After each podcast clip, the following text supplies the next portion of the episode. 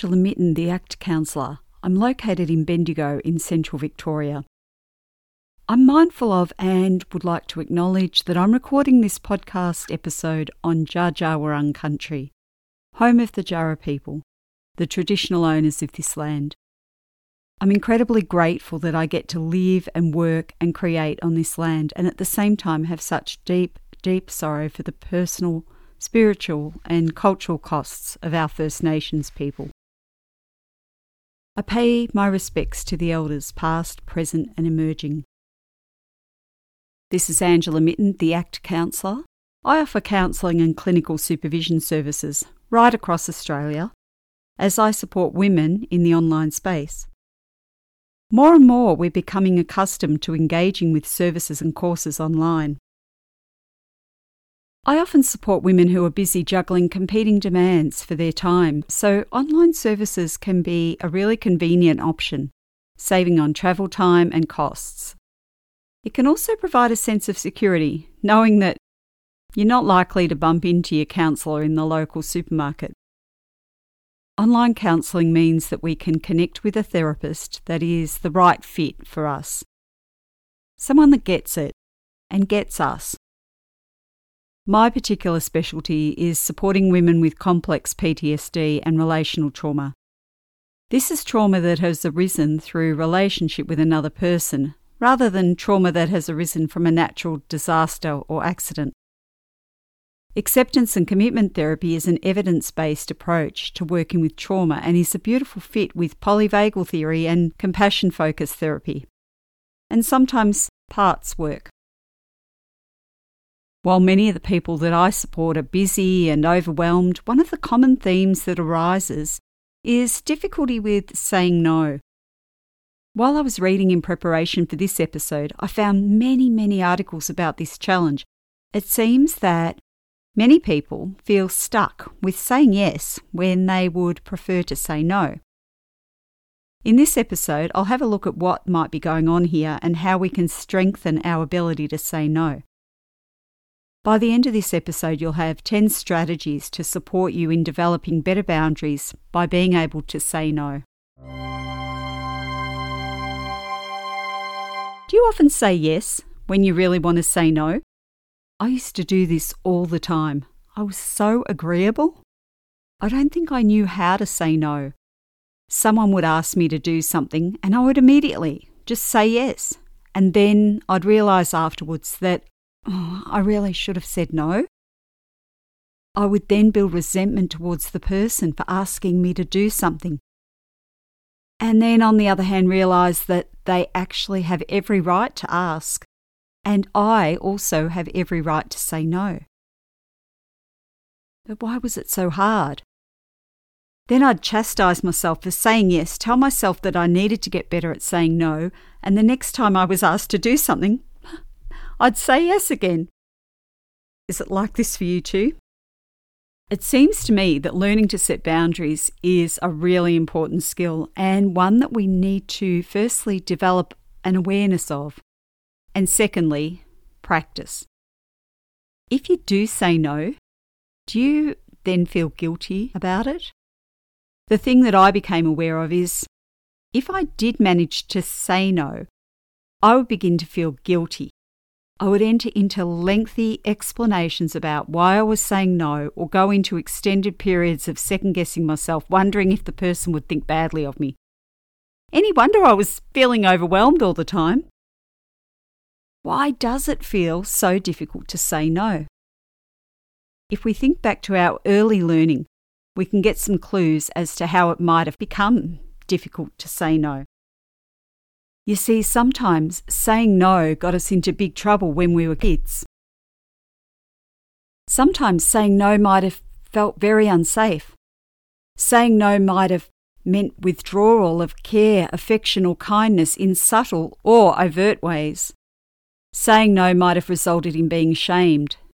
Consider the way that saying no might have resulted in judgment, maybe being called a troublemaker, naughty, or argumentative. Saying no might have resulted in anger or rage from our caregivers or other family members. So we have two things at play here our attachment system, and our nervous system. As young children, we have physical, social, and emotional needs that we are seeking to be met by our primary caregivers. We need food, shelter, and warmth. We seek attachment, connection, belonging, and acceptance.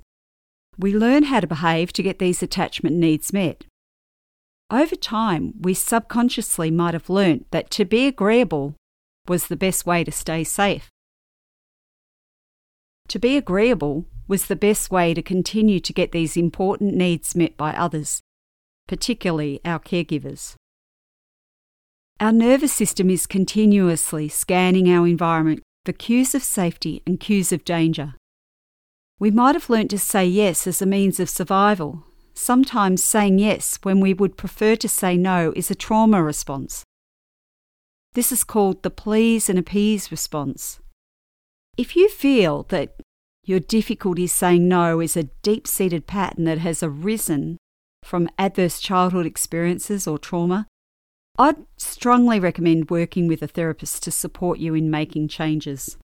What if you are able to learn effective ways to say no? Brene Brown says we need to choose discomfort over resentment. And learning to say no might indeed involve some discomfort. ACT supports us in allowing the discomfort to be present. We open up and make room for the discomfort. We notice it and name it, and then connect with our values and take action. If you've made a decision that you need to say no more often, here's some ideas that may support you in your decision. Give yourself permission to be a learner. You are practicing.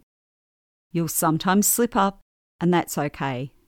Give yourself some kindness and permission to be a beginner. Start practicing saying no to small things.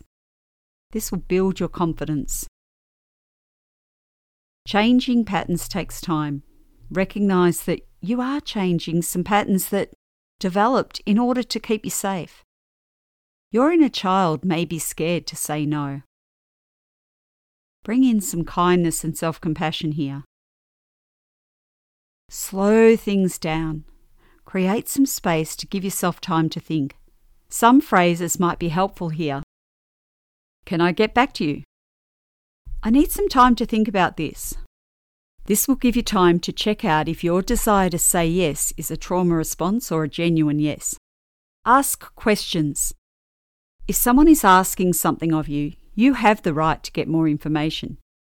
You do not have to give an answer if you don't have all the information. How much time, resources, and energy will this request cost you? Ask yourself this question if you say yes to this request, what are you saying no to? You need to consider safety first. I suggest starting with very small things. Be ready to notice what happens when you start practicing your no. Is there any reactivity from the other person? Do they respect your no? Or is there a kickback? Do they challenge your no? Do they respond with understanding and acceptance? Or do they revert to name calling or shaming? If this is the case, it might indicate that there's much more that needs changing. And if this is the case, I'd advise to get some professional support. You need to stay connected to the here and now. You can use a grounding technique to stay connected to the present moment. Challenging old patterns that kept us safe in the past can be scary for what we might call our inner child. Staying present and grounded in the here and now, in our adult self, is important.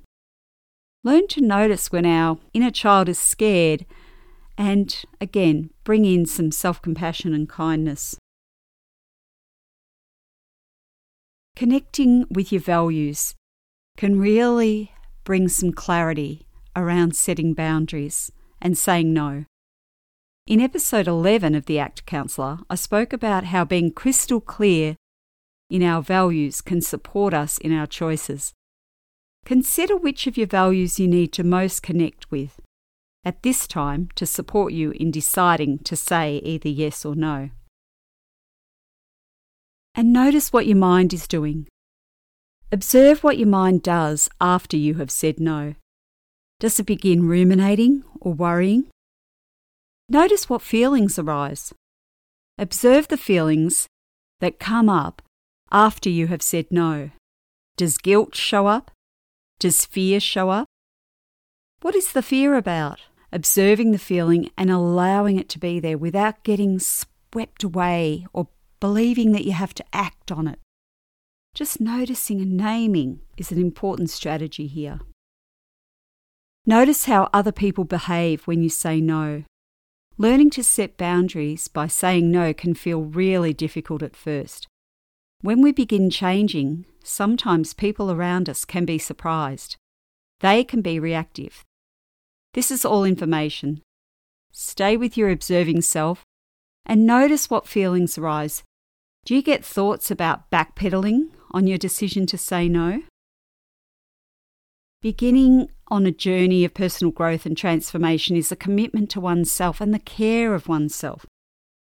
Learning to say no can indeed be an important component of self care. However, deciding to make changes in how we set limits with other people can be challenging. It can be helpful to have some support as you build your confidence in setting boundaries and learning to say no. If you'd like support in working through some of the issues raised in this episode, you can connect with me, Angela Mitten, through my website at chrysaliscounselling.com.au. There are other ways also to connect with me. Check out the show notes to link with my website and free resources, or you can subscribe to my podcast through your favourite podcast app. While I strongly support a self help model, this podcast episode is for educational purposes and doesn't constitute a counselling or therapeutic relationship. Until next time, take care.